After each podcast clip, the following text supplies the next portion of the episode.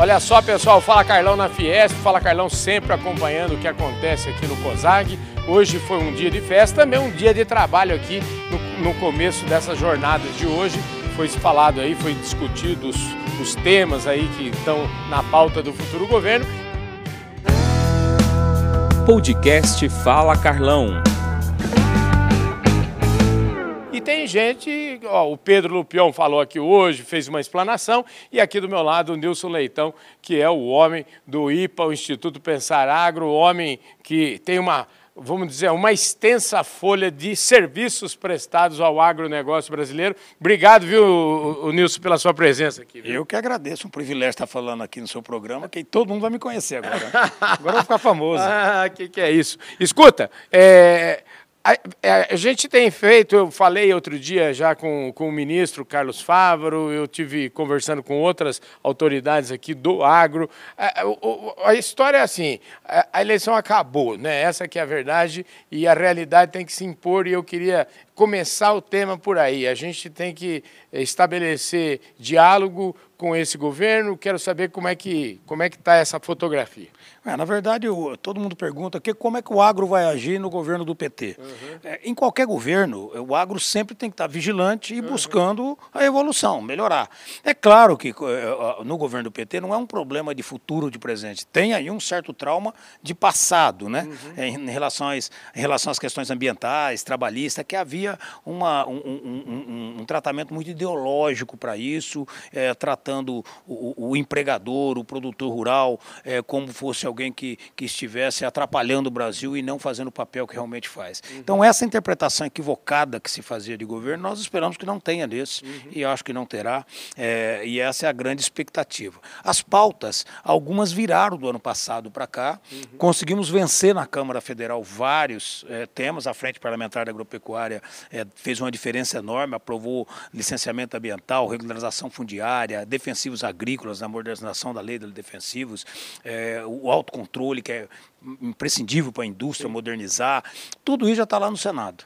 Para trás ficou o marco temporal, que é justamente um tema que já começou a machucar um pouco o setor, trazendo a insegurança jurídica, uhum. a desconfiança e o sofrimento. Já tem muitas invasões né, de áreas é, nesse conflito indígena, criado, que de repente ressuscita aí em janeiro, fevereiro de 2023, que estava tudo muito quieto, uhum. né, mas tem, já se fala em 40 invasões eh, no Brasil aí. Então há um número meio alto, onde o governo precisa se posicionar, porque invasão de terra ou invasão de, de, de, Congresso, ou invasão de imóvel urbano, isso não... Invasão é caso de polícia. É né? caso de polícia. Invasão é, é, é, é, realmente uma coisa que não pode ser aceita é, pelo governo em nenhuma situação. Então, é, isso nos preocupa, quando o governo não age com, com, rapidez, não se pronuncia sobre isso, há uma certa preocupação, mas não vamos aqui ainda julgar. Vamos esperar aí pós o carnaval, vai ter várias reuniões sobre esse tema. Então, um dos temas que é o marco temporal é justamente um tempo para tentar pacificar tudo isso, que deve ser discutido com muita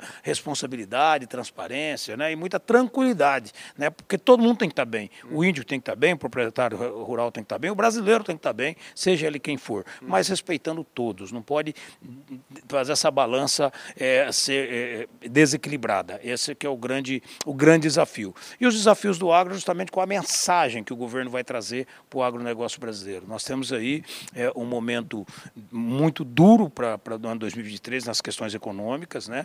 O, o, o, as coisas estão ficando mais caras, o fertilizante não está resolvido, outros temas todos que ainda é, acaba sendo um preço caro, a logística ainda é muito caro, o custo do Brasil ainda é muito caro para quem produz. E é claro que isso vem na contramão de outra coisa, que é a falta é, de alimentos chegando para as pessoas aí, alguns falam em 10 milhões, outros em 20 milhões, outros em 30 milhões de brasileiros, que pode estar passando necessidade, mas não é por falta da produção. Uhum o produtor rural vai continuar fazendo o seu papel e o governo precisa melhorar esse preço e condições para que esse alimento chegue, chegue na mesa de todos os brasileiros. Já que você está falando de melhorar preço e falando de, de, de vamos dizer, alimento na mesa do consumidor.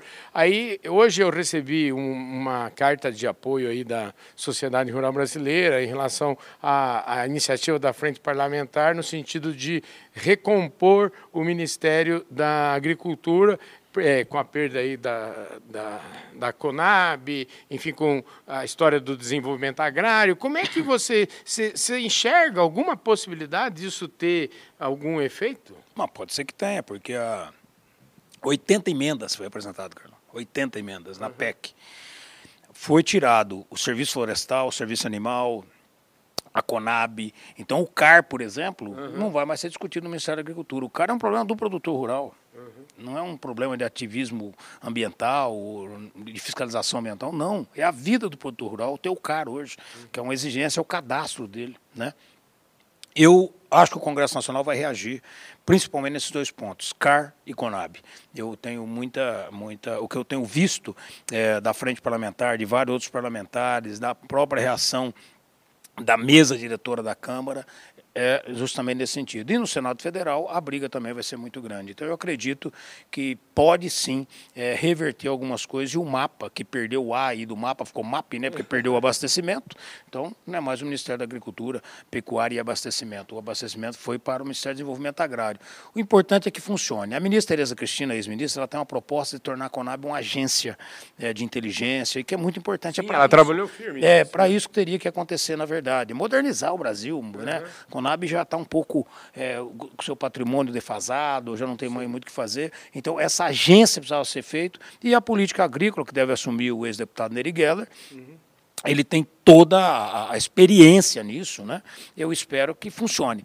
É, Tomara que recomponha o, o, mapa. Se não recompor, tomara que funcione a agricultura brasileira como uma só. Nós não podemos é, tratar é, muitos, muitas pautas é, diferente o, o, o, grande produtor em áreas grandes e o, produtor de áreas pequenas. Tem muitos temas que estão totalmente interligados. Né? Nós precisamos do plano safra organizado, um plano plurianual para isso, não dá mais para ser um plano no mesmo ano, seguro agrícola, que é importantíssimo, crédito barato, que é importantíssimo. Então, são temas que, independente independente de como está a formatação ou a formação desses ministérios, é preciso que seja um, um, um programa de governo a favor do produtor rural. Maravilha. Escuta, vamos falar um pouquinho da, do Instituto Pensar Agro aqui.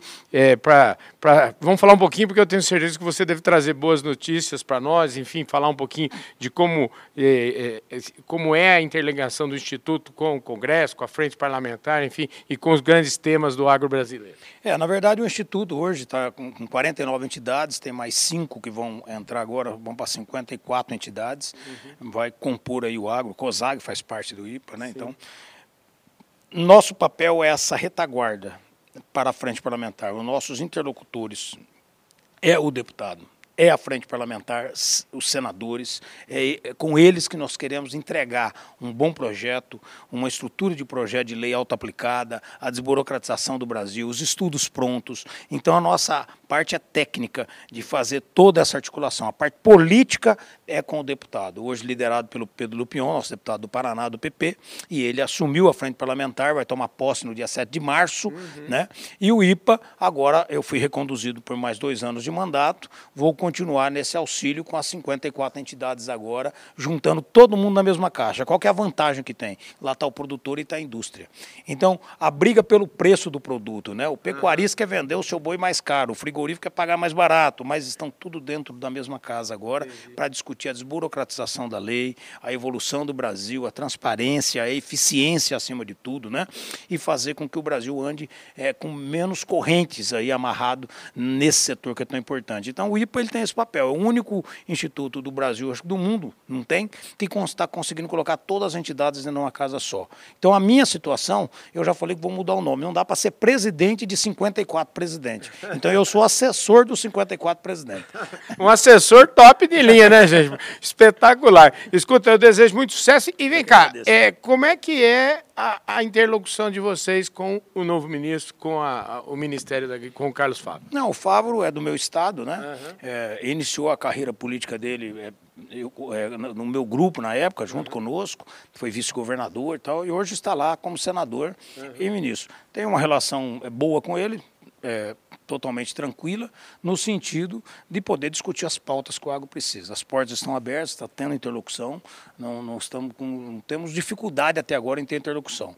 O que precisa saber é qual que vai ser, de fato, a mensagem do governo. Essa é a minha maior preocupação. Eu tenho insistido nessa frase, porque precisa compreender o conjunto da obra, como dividir o Ministério, como que o Ministério do Meio Ambiente, junto com o Ministério do Desenvolvimento Agrário, é, junto com a Casa Civil e a Secretaria de Assuntos Políticos, eh, vai se somar ao Ministério da Agricultura. Vão estar falando a mesma linguagem? Vai ser os temas serão do agro ou os temas serão de governo?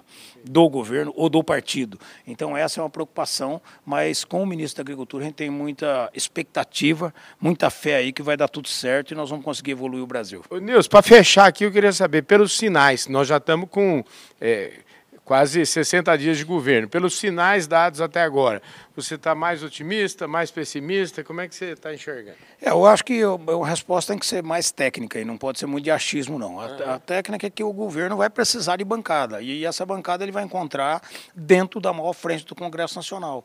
Então, eu acho que vai ter muita resistência se o governo é, não, não, de fato, não compreender a importância do agro. É, se o agro, é, é uma parte, ou alguns cidadãos do agro, alguns produtores partidarizaram as eleições, escolheram escolher o, lado contrário ao atual presidente é um direito do cidadão. Uhum. Agora, como você disse, acabou a eleição. Uhum. Chegou a hora de, de, de, de, de construir pontes, né? pensar no Brasil. É construir né? pontes, não muros que tem aí, porque, é. na verdade, é um, um, debate a favor do Brasil. Uhum. Prejudicar o agro é prejudicar o Brasil.